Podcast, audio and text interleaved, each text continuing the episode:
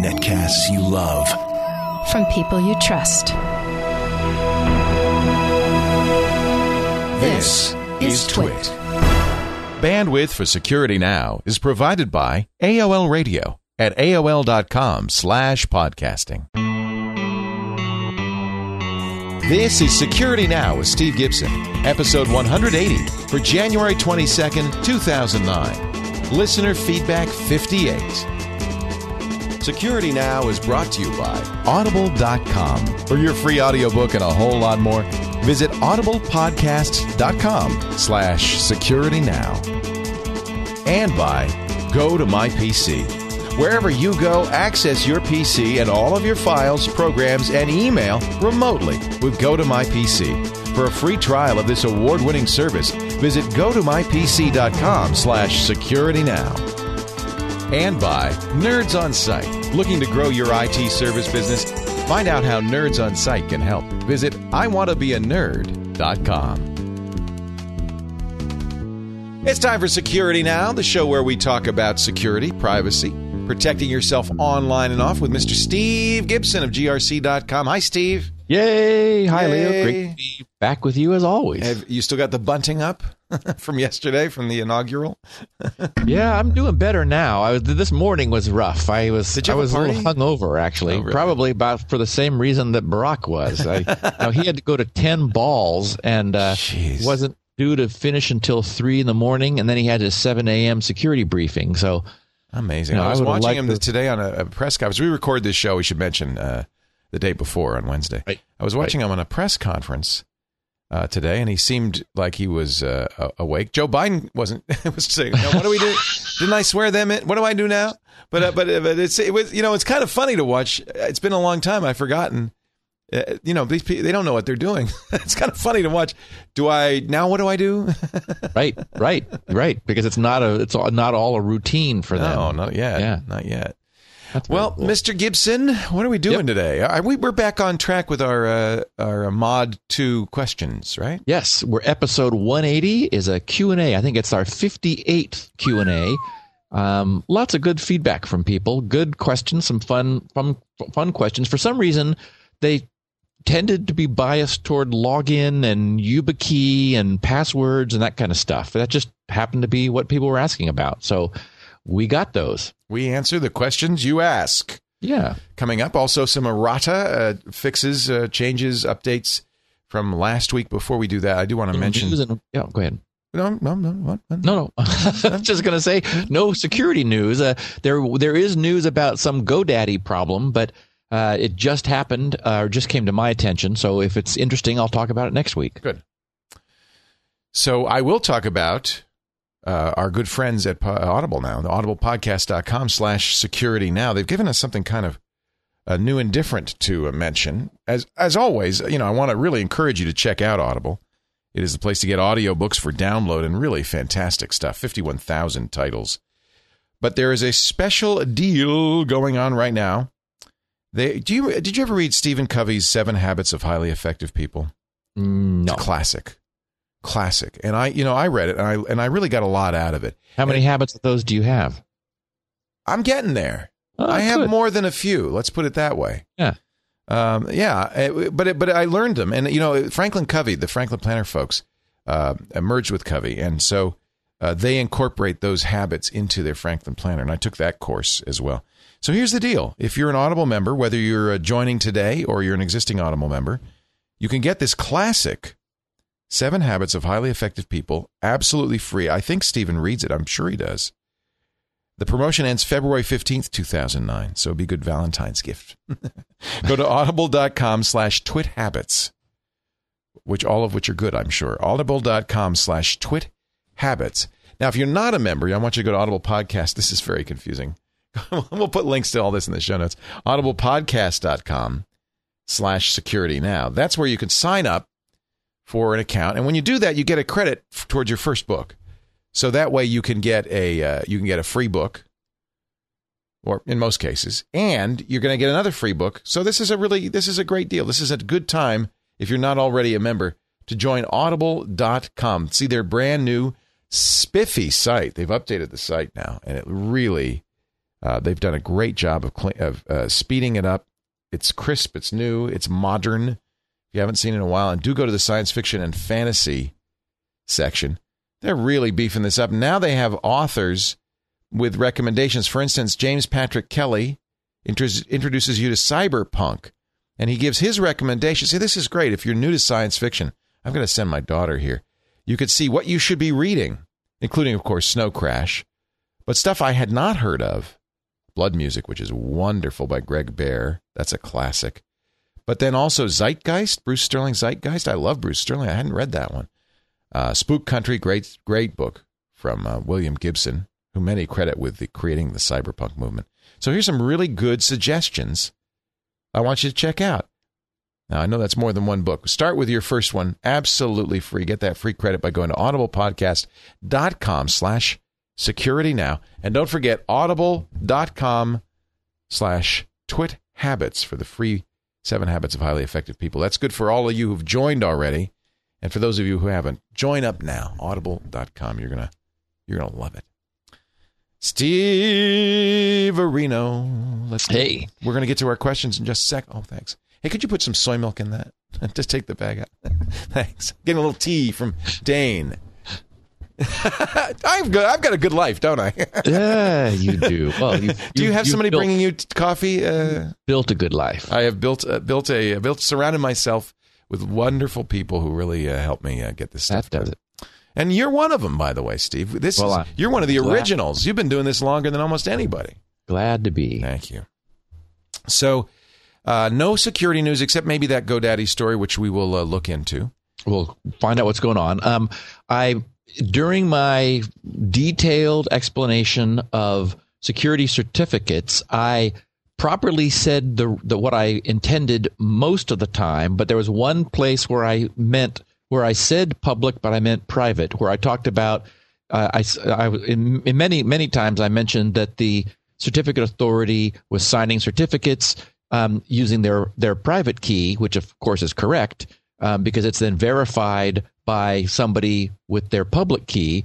Um, once I said public key, that is, they sign with their public key, and a whole bunch of people said, "Whoa!" You know, it's our listeners are really paying attention. So I wanted to acknowledge everybody who caught me in that slip up and uh, and and affirm that yes, I of course know that certificates are signed with with private keys. That's the whole point.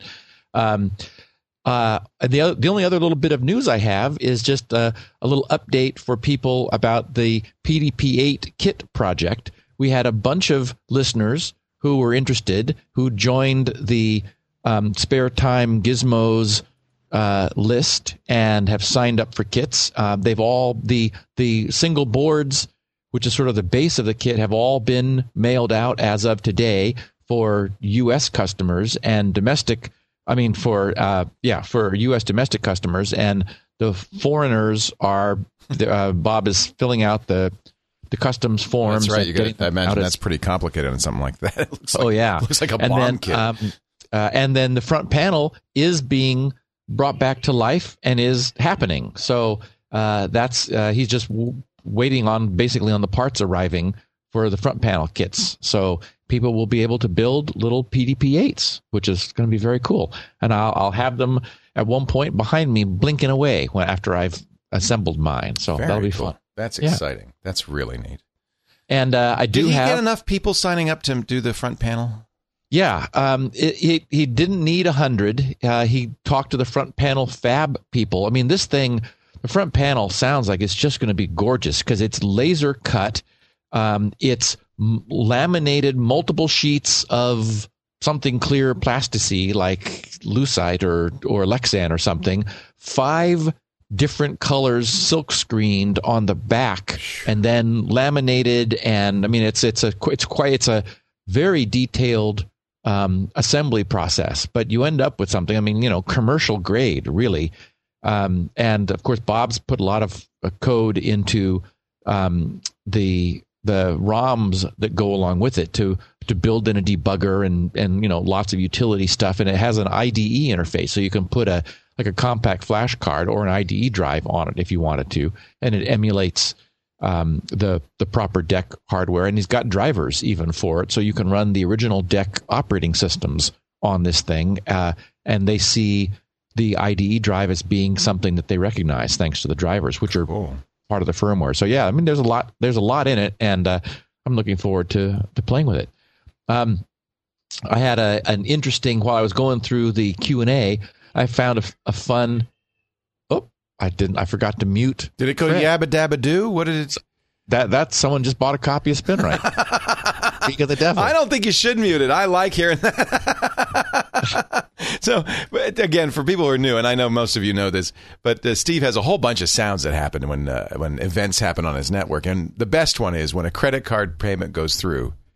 Fred Flintstone goes yabba dabba do. Yep. Yeah, it's always a little crazy around now, here. now, do, do you get a few of those a day? A hundred a day? I mean, is it going on all the time? Yeah, well, I, I do mute it at night. I used to when when it was brand new, I would leave it on, and I'd be sort of like half asleep, and I would hear yabba dabba doo, and out in the front of the house. It's like, and I just sort of smiled to myself, you know. But that gets a little old. It would give so- me a nice cozy worm feeling. yeah. I just- should uh, set that up so every time we get a PayPal donation to Twit, I get a yabba dabba doo. Huh. But people are so Yeah. generous, I think it would keep me up at night. Well, I, bro- I wrote a, a custom UDP client and server system. So at, at, at where I am here in my office at home, uh, there's a every two seconds the client sends a UDP packet out to the server, which is at level three, which is where our, our network and servers are, and and that that essentially sending a packet out creates a reverse path through all of the NAT and other defenses that I've got protecting me here. And that allows then the server to send a custom UDP packet back, which has a chance of getting to me. And what it does is it ta- basically takes a, a current status of the server, incoming and outgoing bandwidth, um, you know, uh, SpinRite sales information, a whole bunch of statistics, and sends it back to me um, here. And then the, the the code that I wrote compares that with what it had before. And if it notices that there's been a change in the number of SpinRites sold from from previously, it triggers Fred to say, you know, yabba dabba do. So yeah, it's just fun. That is really neat. That is really So anyway, a, a listener of ours, Jason Hedges, uh, his subject line, uh, "SpinRite saved my rear," uh, caught my eye when I was looking for through through the our mailbag for Q and A, and he says, "Hi, Stephen Leo. I've listened to every episode of SpinRite, sometimes two or three times, so I can understand what you're talking about, and have loved every one of them. I always like hearing your SpinRite stories, and now I have one of my own." I work as the IT director for a small chain of retail cell phone stores. Our stores use a proprietary point of sale POS system running on Windows XP. Occasionally, for advertising purposes, we'll host live radio personalities, which usually dramatically increases traffic to the store. Last week, we were to host one of these radio remotes beginning at 4 p.m. on Thursday. At about 12:15 in the early afternoon, one of the store's employees called to tell me that one of the POS machines had crashed and wouldn't reboot. Ugh. Ah. I keep a current drive snapshot image of every machine in the company on an external USB drive. I have a BART PE bootable Windows XP disk with the drive snapshot executable on it.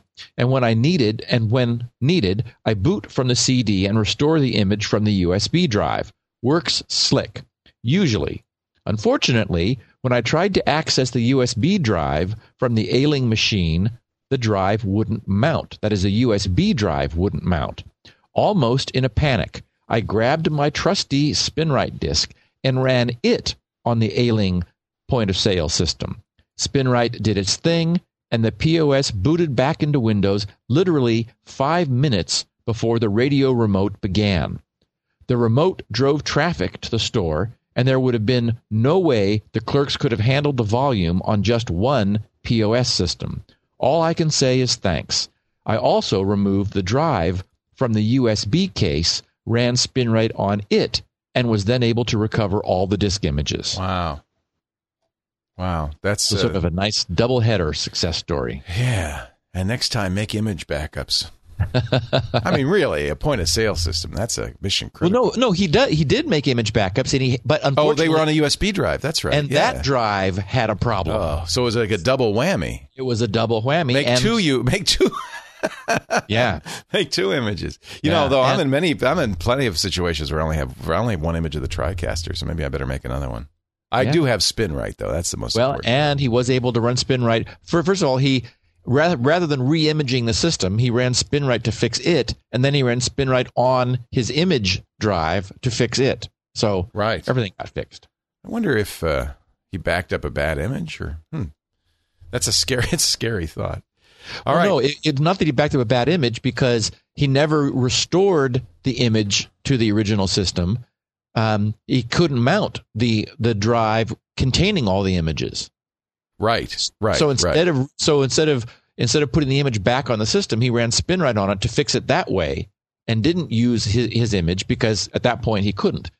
So anyway, well, all happy. We are going to get to our questions and answers here in just a second. But before we do, I want to mention our good friends at Go to My PC. We've got 12 great questions, by the way. I've been just looking through them, and they, there's some great stuff. Go to My PC is uh, the, are the folks that do that remote access. They brought, it's brought to you by Citrix. They know their stuff, and when it comes to remote access, there's nobody better. And Go to My PC has a special 30-day trial for you right now. If you go to gotomypc.com slash security now, let me explain how this is going to work for you. Wherever you are, you could be at home, you could be at the in-laws, you could be uh, at an airport, and even an internet cafe, places that you would normally think of as risky, insecure to say the least. You can safely, securely log on to go to my PC and access your office computer. And, and I mean, I mean full screen like you're there, complete remote access. So you can send and receive email, access any network resource. You can, um, uh, you know, uh, if you want to run programs, you can even surf the net. I mean, it's it's basically a VPN system for you. I want you to try it free for 30 days. You won't believe all the ways you can use it, and it's so easy to install. And you don't need to get the IT department because it does something. And I know I don't usually say this in the ads, but I know you Security Now folks will know it does NAT traversal, so it doesn't it doesn't have you don't have any router issues because you've got this this third party that you're logging into. It's really slick. Try it right now. Go to mypc.com. There's an orange try it free button, and you'll be able to try it free. Absolutely. Actually, go to the go to mypc.com slash security now page. That way we get credit for it. Makes it easier. Go to mypc.com slash security now. I've used it for years. I highly recommend it, and I encourage you to try it. And we thank them so much for supporting the Security Now program. Stephen, are you ready? Let's do it. You you, you put a thinking cap on when you do these. By the way, there's a. I'm looking now at the GoDaddy thing. There's there is a lot to say about that, but we'll we'll we don't like to go off half cocked. Steve Yep, likes that never to do the that never comes out well. yeah, sorry. we're always we're always sorry when we do. Uh, starting with Matt Ludlam in Weybridge, London. He wants more of number one seven seven. Hey guys, love the show as always, but particularly enjoyed the off-topic stuff that we did about the PDP-8s and the ultracapacitors. Made me wonder if you have enough material to do a different podcast, say monthly, on a specific technology subject: solar cells, wind energy, wave energy, your first PC, latest sci-fi releases, whatever. Here's a fan. What do you think? Keep up the great work. um, I wanted to. I, I put this question in because we got so much positive feedback from that episode. I was a little nervous about taking us off topic because I mean I was off off of strict security. Uh, we've never done that before, uh, but I got a lot of really positive feedback about it. So I wanted to acknowledge all the people that said, "Hey, you know, that was really refreshing. I mean, it was nice." And and while I don't I mean, I just don't have the resources here to spin off another podcast. Um, I I will acknowledge that you know from time to time, if there's something that really seems worthy of of pausing Security Now's flow to talk about, we'll do so because um, so many people really enjoyed the the little bit of a change. Well, you know, we also do, uh, you know, Ray Maxwell. He's a big fan of yours. And we also do a show every Thursday with Ray Maxwell where we dig into a subject. So, and he was, by the way, he was thrilled with the ultra capacitor stuff. He talked a lot about that. And, and there's, you know, fusion, cold fusion experiments in his neck of the woods. Uh, and he also talked about um, the um, the PDP. Thought that was so cool. So there's a there's a cross pollination, and we certainly on the network will cover these subjects. But anytime you want to, everybody loves it, and so you're more than welcome to. We also do Well, a hardware show with Ryan Shrout. Right. Um, I mean, we we're broadening the network, and and I don't want to announce anything till it's done. We're going to do a hard science show uh, with somebody who is very well known in this field, and um, and uh, we'll take a single topic uh, and really deep and dig deep Wow. into it. So Very I know people love this stuff, and it's not the bur- don't feel like the burden's on you to do it. It's it's important that we have a security show, but anytime you want to do anything, I think everybody is very open to that. Well, I didn't have a single complaint that I ran across, That's and good. only people saying, "Hey, this was you know it was really fun to do a little walk down memory lane." Lots of people could relate to you know their first mini computer contact and and and experience, Right. and the whole ultra capacitor thing. I mean, it generated a ton of interesting dialogue and and some controversy from people. I mean, we we've shared some of those. Uh, the, the ones that I ran across, people saying, "Oh, well, in fact, we've got one in, in here later on." So Good. good stuff. Well, you, you, you'll get no complaints from me either, and I and I Cool. and, and, and like you, I got nobody saying no. So thank you, Matt, for the encouragement. Tom in Vancouver, Washington, uh, revealed something amazing. He says, "Hi, Steve and Leo. I've been a listener since show one. I'm also a SpinRite owner, and I want to leave some feedback on Microsoft's MSRT, the malicious software removal tool. We've talked about that a couple of times." You can run this program on demand without downloading anything particular from Microsoft's website. Just right click on the desktop, select New, Shortcut, type MRT into the edit field, then hit enter twice. This will create an icon for the MRT tool that you can run whenever you want with no hassles and no reboots. Keep up the good work with security now. I guess you could also click Start Run and type. In fact, let me do that right now. um, I thought there is no way that that's going to work. MRT with no extension, and you, you and that's like you know in the shortcut, and you hit enter twice. So I did it, and it works. Well, there you go. And did the start run work for you? Uh, it does not work on Windows, but I wonder if I have to do uppercase. He says uppercase MRT. Did you have to do uppercase? I don't Uh, think Windows is case Oh, sensitive. it is does. I did just put MRT into the run box, And it works. Start, bang, Okay, and it, it, doesn't work right on up. Windows 7, but it works on Vista. I, well, you're using XP. I'm on XP. All right. Let me Okay, try, so- let me try it on Vista. Just real What's very cool, and the reason I wanted to share this with, with our listeners is you get it's got a complete UI. It does work on Vista, by the way. Um, it does. Yeah. Um, so was just Windows got- 7 it didn't work. It's got a complete UI. I didn't download anything. One of the things that there is they view a list of malicious software that this tool detects and removes, and it gives you this huge scrolling list box of all this gunk that um, that it will deal with. And and then you know you, you click next, and it says, oh, you want to do a quick scan, a full scan, or a customized scan. I mean, so it's got a complete UI that we've never seen before because normally it's just running presumably it's running in the background doing, I guess, a quick scan. Anyway, I said a full scan. And so it, I set it off and it's got a, you know, progress bar and it shows you how many files it's scanning and it's, it was cranking away. I think it was part, it was almost done after about three hours. So it was thrashing around in my system for quite a while. And I don't remember now what interrupted me, but I went off somewhere and came back and it was done. And to my great surprise, I was I was met with the dialogue infected files found. And it says files on your computer have been modified by malicious software. To help repair these files, select the following checkbox and click next. Note that some data loss is possible during this process and that the tool may not be able to restore some files to the original pre-infection state. To view the infected files, and choose which ones to repair, click on the view details link. So, of course, I did. And to my relief, what I saw was it had found seven things, but they were all in my mail attachments folder. So they were nothing that had gotten out into my system, but they were they were things that e- the email had brought in. And you know i'm using eudora. I never click on links. So none of them ever ran. So there was no infection you know loose in my system.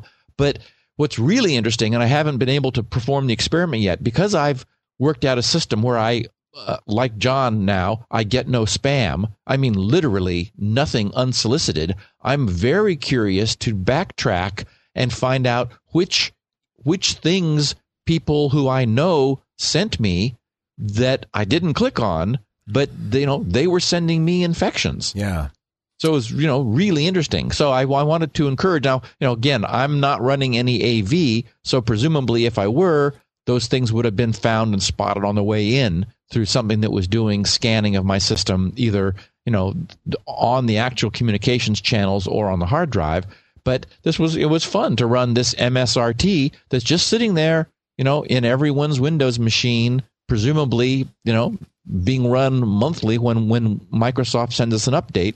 Um, although it's also curious that it took a full scan of my system to find these. That is, it you know these are sitting here, and the MSRT running by itself isn't presumably doing a full scan. It's performing some sort of quick Huh. scan Huh. in order to be you know time efficient. Right. It took me running it in full depth mode to find these seven files. So you probably I'm- recommend people do that from I- time to time. Absolutely. Why not? You just, you know, you you create a shortcut MSRT or just open your your start menu as you discovered and type, you know, MS uh, MRT into the run dialog, hit enter, it pops up and, you know, let it go. It- Mi- Microsoft's moving away from this, you know, on the XP where you hit uh, command and you open a command window and then you do it or you type run. They're really moving away from that in Vista and Windows 7. You just have this line and you type something and it'll either search or it'll launch something. But uh, nice. so it's it's very convenient to start run MRT on Vista anyway, and it, it does indeed work on uh, on Vista. Now they they and we should underscore this. They say this is not an antivirus. This doesn't replace your regular security software. right. This is just for, I guess, additional. You know, this is another story that uh, we talked about on Twit, and uh, not to go back to the security news section, but it kind of blew my mind. Um, the the folks who do F Protect, uh, Yep. who- I think are are, are pretty credible uh, people, right? I mean, they're F- not, you know, yeah. th- these are some of the top security uh, researchers. They're from Finland. Um, they uh, they announced last week. Uh, um, Tony uh, Koivunen from F Secure announced last week that there was a worm Downadup, D O W N A D U P. That they now familiar. you know about it, right? Oh yeah. They now estimate it it's on nine Nine. million computers in just two weeks. Yep. Actually, uh, it, as I understand it, it's not on nine million. It is. It has. It has infected a total of nine million. Um, but I don't think. what's the difference. Well, because MSRT is removing. it. Oh yeah, well, and that's the good news. The January MSRT finds it. right. But the problem is, the reason it's infecting people's computers. This was the patch that came out in October. This was the out of cycle, you know, serious patch that Microsoft fixed, and clearly, this many machines are not being patched. Right, which means it's very likely they don't have MSRT updated either, Right. because that's an update. Right. So it probably is 9 million machines. That just, boy, I don't know what you say about it. It just underscores the fact that people are not running updates, and they really ought to be. Okay, MSRT, we like it. We like it. Bill and uh, Bill Everson in Green Bay, Wisconsin. He says, "I can't wait to be frightened." Regarding the EEStor capacitor energy storage system, that's the ultra capacitor that we were uh, talking about um, a couple of episodes ago. The one that Right. the one that was not about security, but everybody loved. Um, hey, we just like we're just geeks. He says, given all the uh, top uh, technical hurdles that have to be overcome to make a battery like this work, it's unlikely that we'll see it in a commercially available vehicle for a few years. There's one aspect of a capacitor this large you haven't mentioned. What happens if the capacitor fails or is damaged in an accident? All that stored energy has to go somewhere. oh. That's true. Since a capacitor doesn't have any internal resistance like a battery, the energy will be instantly converted to heat. What we're describing here is a large bomb. Before such a device would be allowed into the hands of the public, it needs to be made safe. This will probably take the form of blast shielding that will greatly increase the size and weight of the unit. Also, non replaceable internal fuses will be required to limit the fault current leaving the enclosure.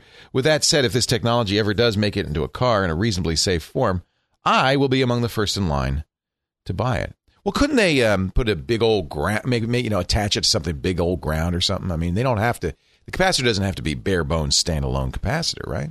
Well, uh, the way they build this thing, um, which is made very clear in the in the patent, which I read with great fascination, you know, many weeks ago before I, I decided, okay, I just got to talk about this, is it's it's hierarchical inside. So it's basically they're making a huge, it's a huge array of very small capacitors that are all tied together through a series of aluminum bars and in part of this manufacturing technique. So I'm, I'm sure what they're doing is, I mean, I would be very surprised if it weren't, if it, if it weren't internally fused all over the place. So, I mean, basically all kinds of, of deliberate fusing inside. And also I saw an analysis which indicated that if you followed and did all the math on the volume and the weight of the final battery that is a you know a battery of capacitors a whole bunch of individual capacitor cells that that what they were talking about as the final weight of the whole thing was much larger and heavier than just the sum of the capacitors would would imply. So it sounds like they've already done this. That they it, there is a blast shield. I mean, there is ah, a okay. you know serious weight and space that they've that they've um, devoted to maybe you know shock mounting it and and who knows what. But I mean, he's you know Bill's point is certainly right. If if we if you imagine that you know energy is energy and that this capacitor is going to have the same amount of energy for example, as a tank of gas. Well, imagine igniting. that's a good point. Yeah, a tank of gas. I mean, you're gonna. Yeah, you're already big, carrying a bomb around. you are, and see the the the advantage of gasoline is you know unlike other technologies. There was Ben Rosen.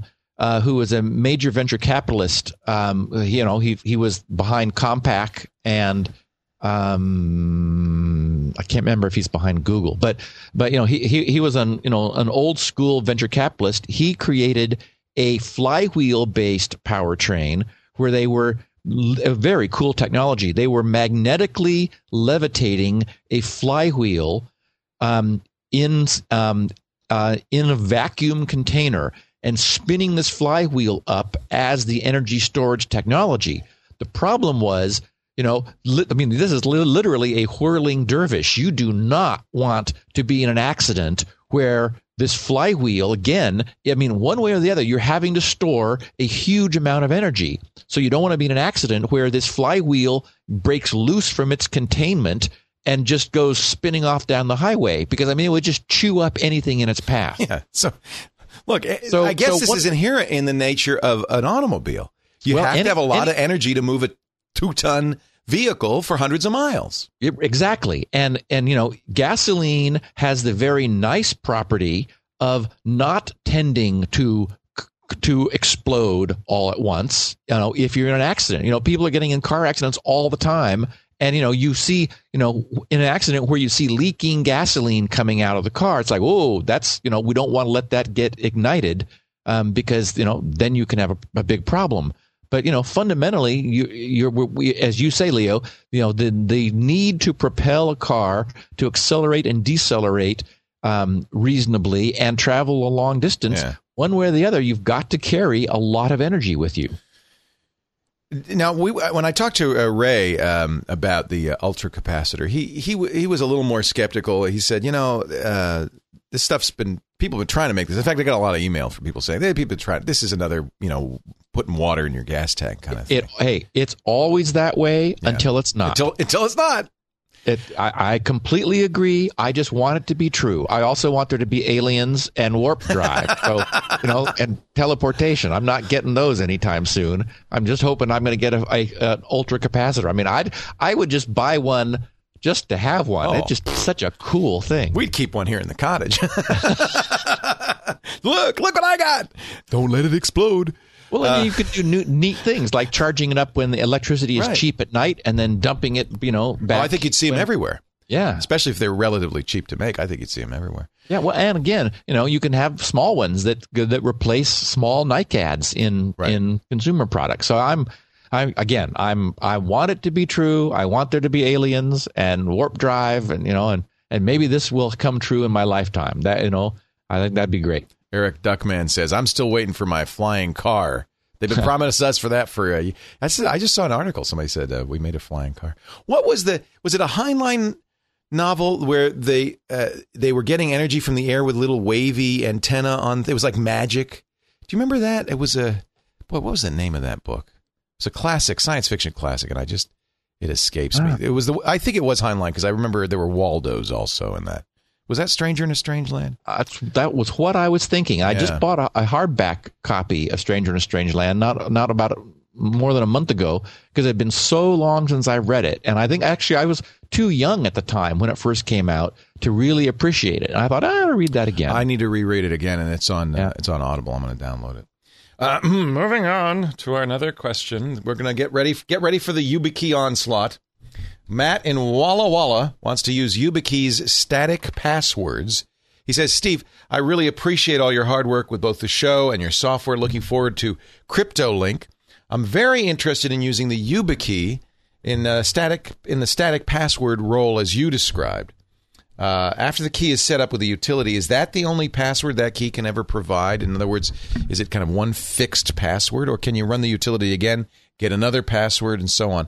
I'm hoping that losing that one password, though unlikely, doesn't render the YubiKey useless. Thanks again, Matt. How does it work? Uh, um, it's completely reconfigurable all anytime you want. Oh, um, if people messed around with the personalization tool from from Yubico's website um, earlier, as I did, um, you'll want to go back because they've updated it. I think it's at 1.0 0.3 or something. Anyway, it is vastly easier to use than it was before. The, the first one surfaced a highly technical interface to the guts of the way the, the API essentially works to the key. And you just looked at it and go, oh my goodness, you know, I don't have time to figure this out. They fixed all that. Now there's a very nice interface. You, you basically put in um, a couple of your own passwords, select some obvious and easy to understand checkboxes, and then say store or update, and it updates the key. And you can go back and forth. You, you can turn it from a one time password into a static password and back to a one time password. The only thing you cannot do is return it to the original state where Yubico's servers can be used to authenticate the one time passwordness. So if you switch it to static, you are you are then never able again to use Yubico's servers. You would be able, to, for example, to use the the authentication that I will build into CryptoLink because because you'll be able to tell it what the um, AES password was that you gave it, um, and so CryptoLink will know what the sequence is that, that it's generating. But you won't be able to do that with Yubico. Um, and in static mode, you are able to change it as much as you want to. You you give them sort of a, a passphrase and then they turn it into something which generates a given static key. And if you every time you give the same passphrase, you get the same static key. So you're even able to have multiple of those and switch it around if you wanted to. If you had some reason, for example, for it to be generating one long static passphrase today, a different one tomorrow, and then go back to what it was today, you're able to do that. You, are using this little simple, easy to use tool. I was messing around with it this morning to, to, to make sure I had a comprehensive response to Matt's question, and you know, works beautifully. Wow, very cool. I have to. I haven't used it much, and I really got to get going on this. I feel bad. I've got this YubiKey they sent me. Well, and a ton of our a ton of our listeners are are all Yubikized. I think I want to use it with. Um, Uh, that's the problem is I have so many ways I can use it. I think I want to use it with a password manager to provide the password for the password manager. You're right. Provide some very secure way of, unlo- of unlocking your own password safe. And then the password safe generates you safe secure keys. Right. So it'd be a good good kind of combination. Number five, Wes in Boise, Idaho, wonders why so little email is secured. Oh boy. Don't get me started. Hey guys, I know you can explain this one for me. Companies rely so heavily on email now that data is very often confidential. In fact, you see that all the time in signatures now. If you got this by accident, erase it immediately. It's confidential. Like that's going to make a difference.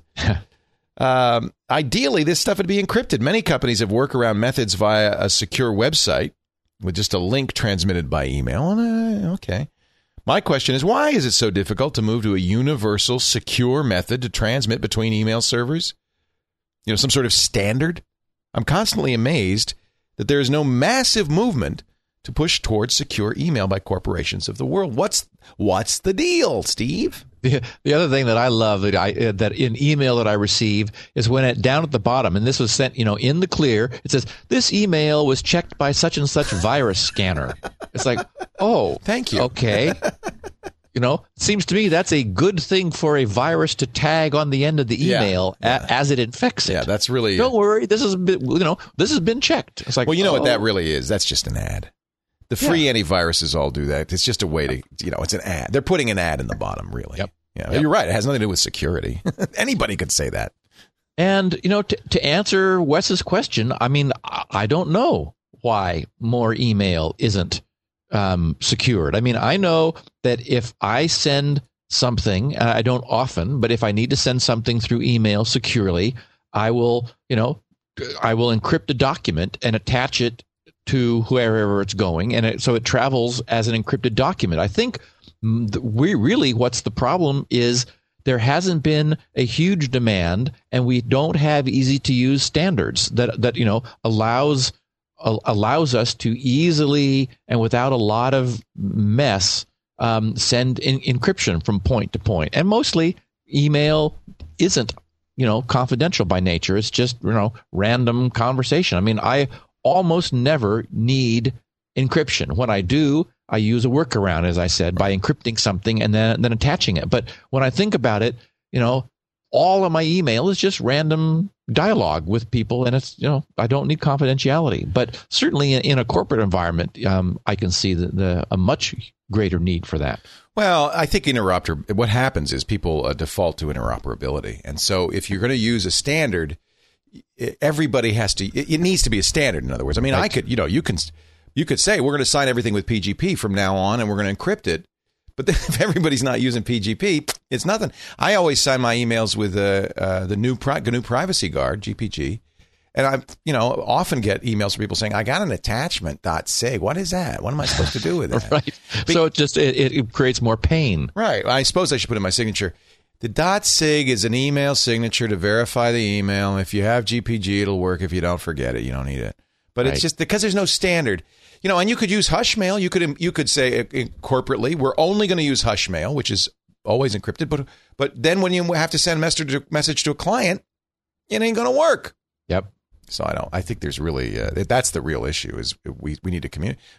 But who's going to enforce something like this? It's it's an anarchy. Microsoft tried. Yes, well, and, and for example, the beauty of something like like HTTPS, you know, SSL connections, is that it was able it was it was added later but it was because the nature of a web client and a server it, w- it could be added completely transparently. You know it, it didn't it didn't impinge on the user's experience at all. Somebody might say oh what's this s in the http well don't worry about that. That s means secure. So it is. It's yeah. like oh okay good. Um, you know but you know there is you know, we, we have all this you know a, a large variety of email clients now and as you said, we're lacking a single standard that, right. you know, that everything is able to understand. And I would argue we're lacking the pressure. There isn't pressure for it. Otherwise, we would have solved this problem already. It just most people are just gabbing in email, not sending secure things, and those who do need to send secure things have come up with a the, you know a proprietary solution of one form or another. Right. Well, one day maybe this will be. So. It just seems unlikely to me, just because it, it, it's there's um, that's the nature. Because of the I don't think there's the need. Frankly, I mean, yeah. if there was a need, we would have solved it. Right.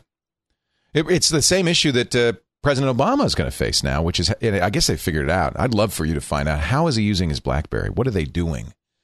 There are secure blackberries okay. available okay. there are there are there is the technology and it's nsa approved ah, that it, okay. it, it's a bulkier thing based on a palm pilot but there is there are secure solutions that will allow him to you know with full approval of the nsa to to do wireless email ah interesting and that probably yeah. just puts a bunch of encryption on top of it yeah Jim in Washington, D.C., he wants to use the YubiKey too. me too, me too. I want to use the YubiKey. But he says, Hi, Stephen Leo. I'm fairly uh, new to the show. I'm an IBM software engineer working out of D.C. I'm currently making my way back through your back catalog of security now. Okay, 179 shows. That's a lot of listening.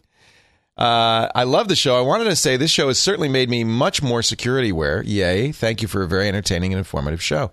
I've come to love your perfect passwords application. I secure my router at home with it, currently storing passwords in an encrypted text file. I thought it'd be very cool to have a physical token that would allow quicker authentication using the static password feature of YubiKey. My question has to do with YubiKey password complexity. After looking at the YubiKey static password site, the how to, the PDF guide there on the uh, website, I noticed that the password examples they were generating were only using A, a to Z in lowercase.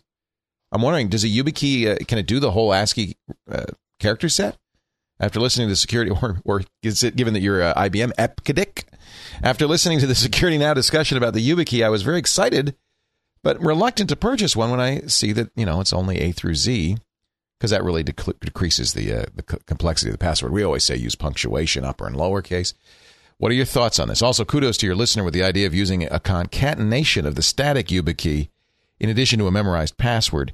That would add an extra layer of protection in case you were to lose your key. Thanks again for the great show. And I certainly would do that if I were going to use a YubiKey with my, you know, uh, password vault. Have my password plus. Yes, YubiKey. exactly. Something you know so and something you have. So exactly, you got multi multi-factor authentication. Right. Okay, now the situation is even worse than Jim thinks. Oh. Because the what looks like lowercase a to z is actually only 16 characters. So it can't oh. It's yeah, it's a it's a particular 16 character set. Oh, that's not good. Meaning that they're only encoding, well, hold on. They're only encoding 4 bits per character. So it's a so the reason they chose that, and, and this is part of what they have in their patent, and it's sort of clever, is that various um, keyboards in different languages the, through the internationalization map to different scan codes. And what happens at the USB interface is scan codes are transmitted, not ASCII characters or EBCDIC or anything else. So what they had to find was they had to find a subset of the alphabet that, independent of language, would always have the same scan code. And so there is, and I remember we um, in the news groups at GRC when I was doing the perfect paper passwords, there was a, a whole issue of whose keyboards had which characters because you'd, you'd have it would be a problem if you printed out something that wasn't on your keyboard. You'd have a hard time typing it.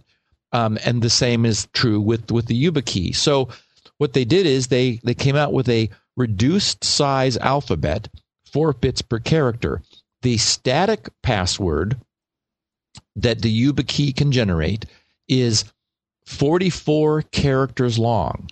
So 44 characters at four bits per character gives you a total of 176 bits. Now, well, that's enough. That's a ton. I mean, I mean, we talk about 128 bit being really exactly, secure. yeah, exactly. So it's 176 bits, which, which, if you do the math, is just shy of 10 to the 53rd. So that's that's you know 53 zeros after a one.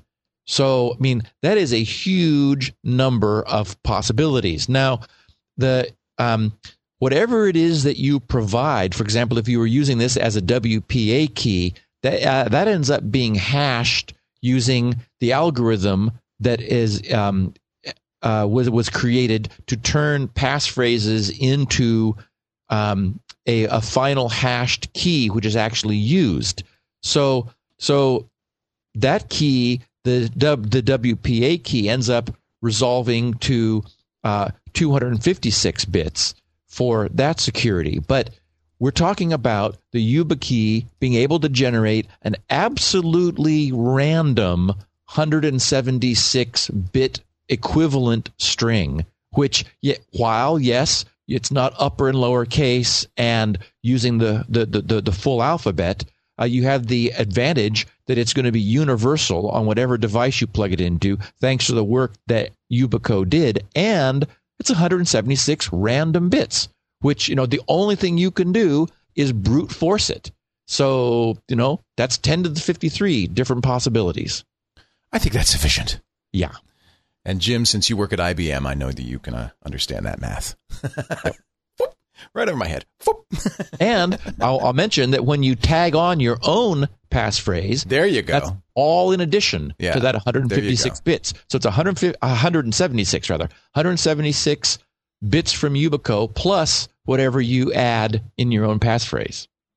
I've been using 1Password on the Mac and RoboForm on the PC. They're both commercial products.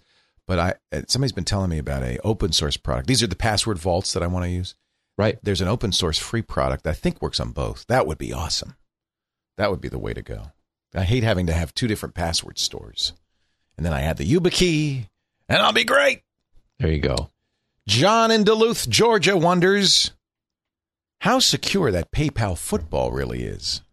Hi, Steve. I was thinking the PayPal football suffers from a similar vulnerability to that of CAPTCHAs and of Bank of America's site key, you know, click the picture of your teddy bear, which drives me crazy.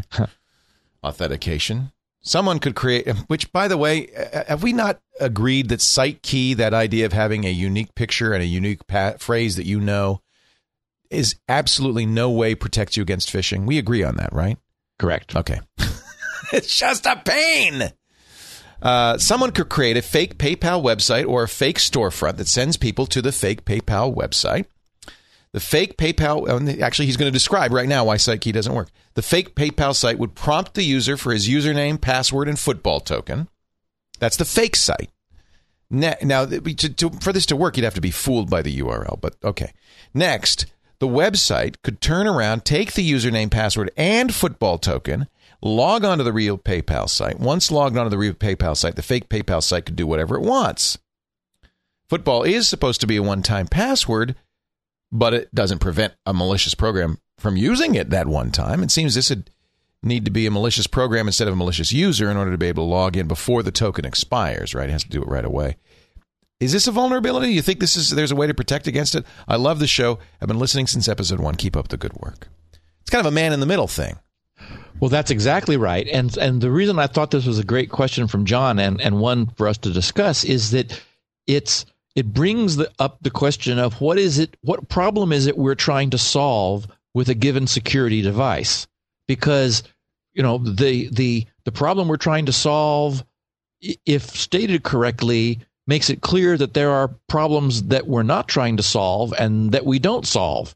So for example you know what the what any kind of a one-time password system is trying to do is to prevent a replay attack. It's trying to prevent somebody from from you know logging your keystrokes and sending them off to some bad people who then use your username and password as logged to to impersonate you.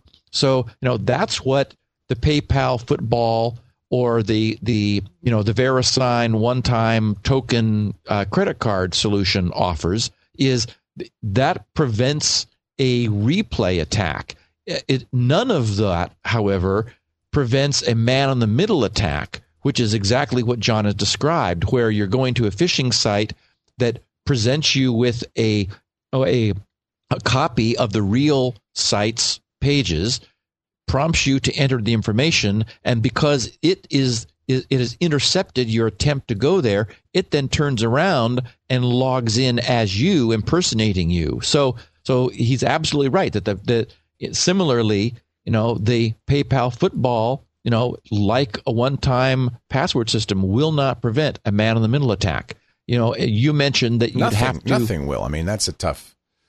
Well, the the only thing that will is is secure authentication, and secure right. authentication is possible, but it, it unfortunately it's still it's still on the user to verify that. I mean, I, yeah. I notice you know whenever I'm you know I, am a heavy PayPal user. Um, I've been getting into the antique computer business a little bit lately, so I've been um, you bought more. I've been poking around. Oh yeah, I've been poking around in eBay, and anytime you know I get, for example, in email, somebody will I'll, I'll buy a couple things, and I'll say, hey, can you combine these for me in, in, into a single purchase? So then I receive a piece of email that's got an updated price with you know combined shipping, and you know I click the link, and it looks like I go like I'm going to PayPal. It's like okay, wait a minute, you know is this really where I've gone? I mean, certainly our listeners understand that this is the kind of vulnerability that, that we have. And so I will, you know, I'll go to the trouble of making sure that, you know, that I've got a valid certificate chain, that I'm in, I'm secure in HTTPS as I, as I enter it and so forth. So, um, you know, the, the problem is not all of that is done for the user and it requires a trained user to go through that. You know, and for example, you mentioned that if you didn't notice notice that the URL were wrong, well, you know, we still have 25% of the internet's DNS servers are spoofable. And and what Dan Kaminsky's um, revelation about spoofing the cache does is allow you to put in, you know, www.paypal.com and go to a malicious site where the URL is correct because you've gone to the wrong IP. And if the site then, if you don't notice that you're not on a secure page, then everything looks just fine as you enter your information in. Well, so, and that's the you know, that's the key. I mean, users have to be trained, I guess. You know. Well, yes, and it, it's one of the reasons that I do think that this extended validation certificate is a nice thing. I mean, it is a good just thing. the green bar. Anyway, yes, you know. to have it come up and yeah. say, you know, for your browser to take responsibility for the only way I'm going to show you this green bar right. is if everything matches and and and makes sense. And so, I mean, it's more obvious than having to, you know, check for the the little padlock being closed. Yeah, but you, you do a you do a poll of uh, user. I mean, look at thirty. I know nine million. How many? One third of all users haven't updated since October. That's why there's Downadups everywhere. Yep. Uh, I mean, uh, you do a poll and say, "What does the green thing mean?" Nobody. Yep. I was I was explaining to Jennifer, who is actually Jennifer's a good a good test. My wife is a good test for me because she's smart, but she's a, a novice user.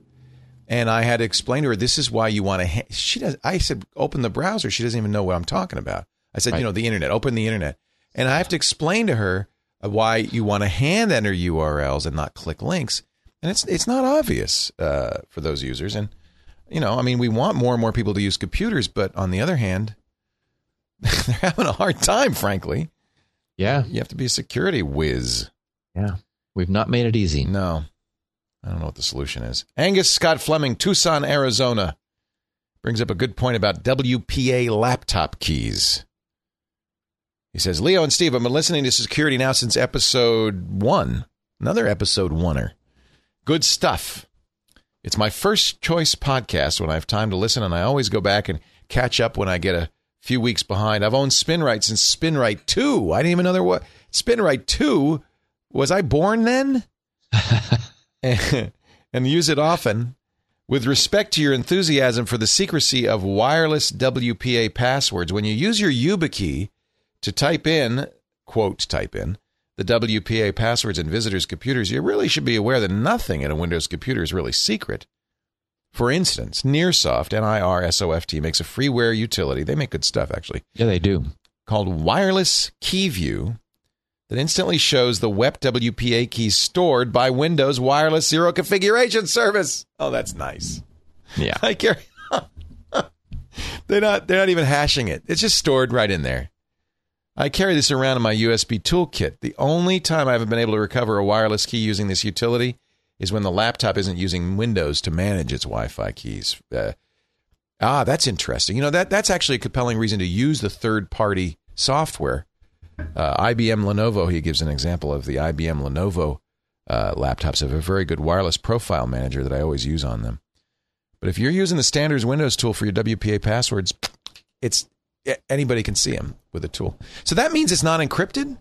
No, um, this is a little bit confusing. What Windows does is, you know, it, it's going to be. It has to store it. I understand it has to store it. Right. And it can't store a hash of it because it needs to use it in Oh. order, in in the same way that the access point needs to use it. Right. What it does is it does the same thing the access point does. It does the same thing that the WPA protocol requires. There's a there's a funky acronym, uh, PBKDF2, um, which, Which is a little close to PEBCAP. I, cap, that's the, I um, it, it is a a, um, a PKCS standard, um, public key standard. Um, stands for password based key derivation function, PBKDF2, and it's the second one because the first one didn't allow for arbitrary length output. Um, we need 256 bits to feed into WPA's 256 bit key for um, for WPA2's um, AES encryption. So what what Windows does is it runs that algorithm, which involves 4,096 passes of hashing, which mixes in the SSID um, for the for the access point and and and basically performs the same function, and it results in a 256 bit value. That's what it stores.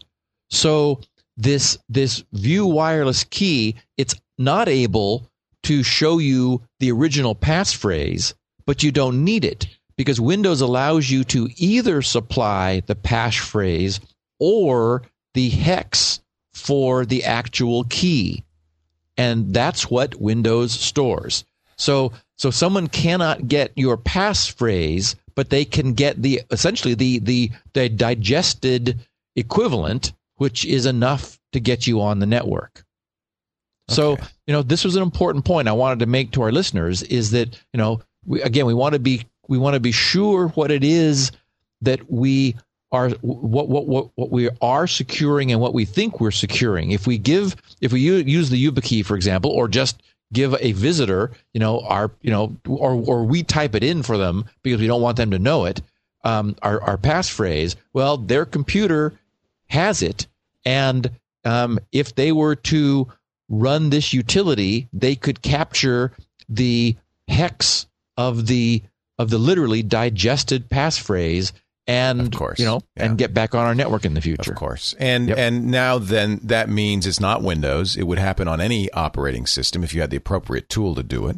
Correct. And, And, with the Lenovo tool software it would too. It's just that the NirSoft Correct. stuff is designed for Windows, not the Lenovo software. correct. Exactly that, Leo. So all we're really getting is a little bit of security through obscurity by not using the the Windows wireless profile manager and and Right. using something else. And for all we know, there, there's some other utility that's widely used that does it with any other uh, store. So Right. because it ha- it can't. So that's the point. Is it can't. It can't Right. encrypt it. It can't hash it. Uh, Gustin Johnson in Calgary, Canada, offers Firefox thoughts and a plugin suggestion. I'm not sure why it uh, only just occurred to me now, but isn't Leo exactly the sort of person who should be using NoScript? oh boy. no. It seems to me since he's viewing a large number of sites, his attack surface is much larger. I agree with you. Yes, that's true. I know for me, I don't try to add sites to the whitelist since I know that even if they're safe today, they may not be safe tomorrow. Also true. On a related topic, I have a couple of Firefox plugin suggestions. JSView. This plugin allows you to view the source of all JavaScript and CSS code sent to your browser. Oh, that's cool. Uh, Show IP. This plugin displays the IP address of the web server your browser downloaded the current page from. In addition, there are two menus full of options, one accessed by left click, the other right. Things like DNS and whois information, netcraft lookups, and more. Well, that'd be very handy. yep. Firebug, I do know about this one. This uh, this plugin is a great way to explore how a site is put together. The inspect option is quite handy for tracking down errors in your own site. It is additionally handy for inspecting suspicious elements of websites or uh, their login methods. Keep up the great work, guys. So, all right, let me defend myself. The, yeah, you're right. I am. I have a big attack surface. Uh, but on the other hand, I need to, and this is what I mentioned before, I need to look at sites as you will see them. So if I have no, and then I've run into problems with NoScript running, I forget it's running. I'm not seeing the full site, and I say, well, the, the site would be better if it had a login page. And people say, well, it does. What are you? What are you? What are you going crack? So I can't. This is why I can't. I, I'm risking myself for you. That's why. And Leo, we all appreciate it. I I wanted to take this opportunity to give everybody an update, um, just on my own experiences with NoScript, and to further promote it. Um, having disabled the annoying uh, notification, I'm completely happy with NoScript. I you know when when I go to a site and it's like you know kind of funky doesn't seem to be working right. I'll but i don't think i'm ever going to go there again. Then i just i use the temporarily allow so that i'm not building up just a huge long list of sites you know that i've allowed scripting for. Um, but i have relatively little trouble with it eh, relative to the security that i know i'm getting by not allowing scripting which is you know significant security. Um, i would the only the only solution that would work for you that I can imagine would be a a, a typhoid Mary computer. You know, one where you know is completely separate, and this is the one you don't you know that, that you have configured for minimal security so that you're going to see everything that the websites provide but you don't allow you know and if it got infected some way you you you've you've arranged to sequester it from the rest of your network, which, and then again, that's you know where practicality falls down because yeah. it's just not practical to it's do that. not practical. I'm just gonna have to live with it. I haven't gun burn. You know, we had an interesting question. I meant to raise this with you on the uh, radio show this weekend. It was fascinating. Guy uh, called in and uh, he said, "I have a, I, you know, I'm a photographer." And uh, I have a website. When you go, when you type in into the uh, browser the address of my website, it pulls it up just fine. But then do a Google search for me. It was Joseph Orsillo, O R S I L L O, Joseph Orsillo, and click the link. Whenever a search comes in from Google or Yahoo, instead of getting my site, you get Antivirus 2009.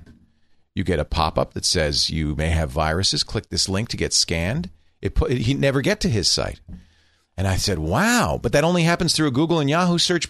Let me think about that. And actually, one of our chat room uh, guys uh, Ben Fransky, who has a lot of server experiences, you know, that sounds like a maybe a modified uh, htaccess or uh, maybe a modified web server configuration that's looking at the referrer. Right. And it, it, that makes sense. And in fact, we, we, we looked into it, and there's a there's a host, a uh, very big host, iPower, who either I, either their configuration. I've heard two stories. I've seen this happen to other people on iPower, and it may be that their file permissions aren't well set, or it may be that their users, because they have a lot of you know inexperienced users aren't good, using good passwords, but for whatever reason, uh, their .htaccess file is being modified to do this redirection. So if now if you have no, it didn't harm me because I was on a Mac and I, you know, it made, made me wanted me to download this exe file, and I know perfectly well it's antivirus 2009. It's spyware, but I imagine a lot of people uh, get bit by this, and I imagine a lot of websites that you know think they're fine. They're being they've been modified, right, to run this uh, little script. Right. It was a shocker. And by the way, it took him several days to get this fixed. To finally, iPower said, "Well, we've just changed the password on your control panel," which I don't think was sufficient.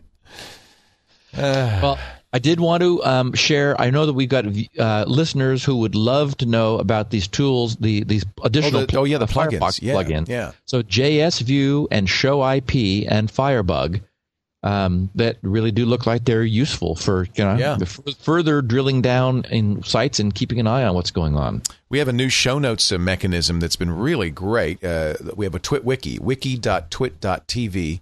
It's a little slow right now. It turns out that wiki, it's running MediaWiki, which is the Wikipedia stuff.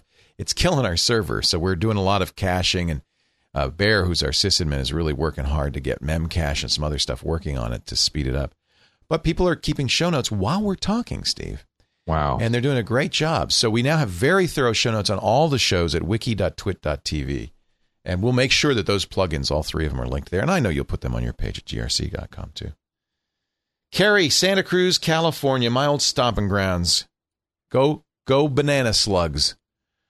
That's the uh, UC Santa Cruz mascot. Did you know that? Santa Cruz was your stomping grounds? Oh, yeah. I went to high school. And oh, my dad cool. taught at UC Santa Cruz. I went to Santa Cruz High. High. Cool. Yeah. We were the Cardinal. Uh, wonders about needing to trust anyone. He says, I recently obtained a Thawte, T H A W T E, personal email certificate. I'm wondering how secure these really are. I realize it's safe enough to protect me from a man in the middle attack. However, is it as secure as a trust no one technology? In other words, does Thawte or any other certificate provider keep a copy of the private key? I hope you can answer this. I can't seem to find any information about it on Google. I've tried using PGP, but as you know, it isn't free and it isn't easy for many users to set up. I also wanted to thank you for the show. When I discovered it last winter, I downloaded every edition, listened to them all over uh, again within a couple of months. I now stay caught up every week. I use uh, GNU Privacy Guard, which is a open source free PGP clone, by the way, and that is free and freely available uh, and very effective. Well, to answer Carrie's question, um, the the issue is how was this certificate generated? As we talked about last week, it, one of the beauties of a, a of the way the public key system operates is it is definitely not necessary for you to give somebody your private key um, in order to get them to sign a certificate for you. The idea is that you use you you generate your certificate request having having had your system produce the public and private key pair that is you do it at your end then you sign the request with your private key and provide the, the request and your public key to the entity who you're asking to to sign that is to say you know verify this information. They are able to verify that you're in possession of the private key that matches the public key which you gave them by decrypting the signature that you encrypted with your private key decrypting it with the public key that you provided. Only if those if you have a key pair that is that are matched will that succeed. So so if the Thawte email certificate generation is wholly on their site, that is, for example, if it's a web-based system where you you you know click a few buttons and they say, "Oh, here's your certificate." Well, in that case, absolutely yes, they have your private key. We don't because you know they performed all the work for you and part of that had to involve generating a, a public and private key pair. Um, they would be providing you with the private key along with the resulting certificate but the fact that they provided it to you means that they had it. Well, i don't know whether they kept it. We hope they don't. Uh, i would presume they don't but you are trusting them not to keep it. The the safer, better approach is clearly for you to generate that private and public key pair yourself, um, or for example, them to provide an application so that you're able to do it on your machine. Um, and or maybe, for example, it could be an ActiveX control or um, an applet or a plugin, for example, that that one way or another generates it on your system so that they never get the private key half of that pair. So it's possible to do it in a trust no one mode. It's also possible that you do need to trust them based on you know how the certificate is actually manufactured. All right, very cool. Moving along to Sean. But by the way, uh, uh, the, the certificate thing is mostly for Outlook users because um, that Outlook likes a certificate, but other email programs, you know, you, you don't have to use certificates. You can use S/MIME or PGP, and it works fine. Or sure. GPG, in which case you gener- generate your own codes. You don't have to use a, a certificate. Um, well, I, am a little bit partial to S/MIME only because it is built in yeah. off, and it and it is a it is a standard that's right. all there. S/MIME's what I use, but that's where you get that weird. Uh, sometimes you get that weird attachment that baffles people. Right. so there is this kind of, you know, PGP and GPG offer this kind of, you know, bulletproof. It works for everybody, but it's a little confusing where you actually, there's actually a hash at the bottom of every message. Um, but then people yep. go, what is that? what is that? But in this, both goes, both cases, you're keeping the key to yourself. Nobody knows your key. They correct. You publish your public key so that people could send you encrypted email, but you, your private key is yours. Right. Um, Scott Pritchett in Kidderminster, UK, provides some additional PayPal info. He uh, says searching for plugin on PayPal.com gives PayPal plugin. Shop securely online. We're sorry, but the PayPal plugin is currently only available in the United States and is not offered in any other country at this time. More information. Clicking the more information link gives an out of date error. Yeah, nice job, PayPal. Yeah. Uh, I think this is uh, that proves it's U.S. only, and the my extension one-time cards must be too. And that would make sense because the credit card system is a national system. I mean, what they do in Britain is it may say Visa, but it's really different. Right. Right. Anyway, I just wanted to share this because there's been a lot of interest among our listeners about you know the availability of this one-time uh, credit card system in PayPal, and uh, this information from Scott really strongly implies that this is just US and that it's you know not available no matter whether you download the plugin first in order to get the Right. menu option on the UI or not. Right. Hey, coming up in just a bit, we have a response. You read those very funny uh, uh, proposed security questions last week, which I really enjoyed. We have a response uh, to that in just a second, but I do want to mention our friends at Nerds on Site. Oh, I love Nerds on Site. You go to iwannabeanerd.com, iwannabeanerd.com, and you can sign up for a Nerds only meeting in your neighborhood today. What is Nerds on Site? Well, if you're in the IT profession, and uh, you're looking for somebody that will help you tune your skills, that will help you uh, get job the job done, help you be in business for yourself, but not be by yourself, then you want to know more about Nerds on Site. Um, it, it's a really great organization that was was started in Canada and now is is in eight countries: Canada, the U.S., Mexico, England, Australia, South Africa, Bolivia, and India, and growing faster and faster because it's such a good idea. The Nerds on Site is a team of IT professionals. They're looking for people like you with competencies and skills in all sorts of IT areas, whether it's PC and Mac, Cisco or Oracle. If you're a fix it guy, uh, a website designer, a programmer, a project manager, even sales and trainers, of course, security, antivirus gurus. They especially love those nerds who are solution focused and, and, and, and really targeted at the small and medium enterprise. That's, that's really the only growing market today and a great way for you to be an IT pro with some help.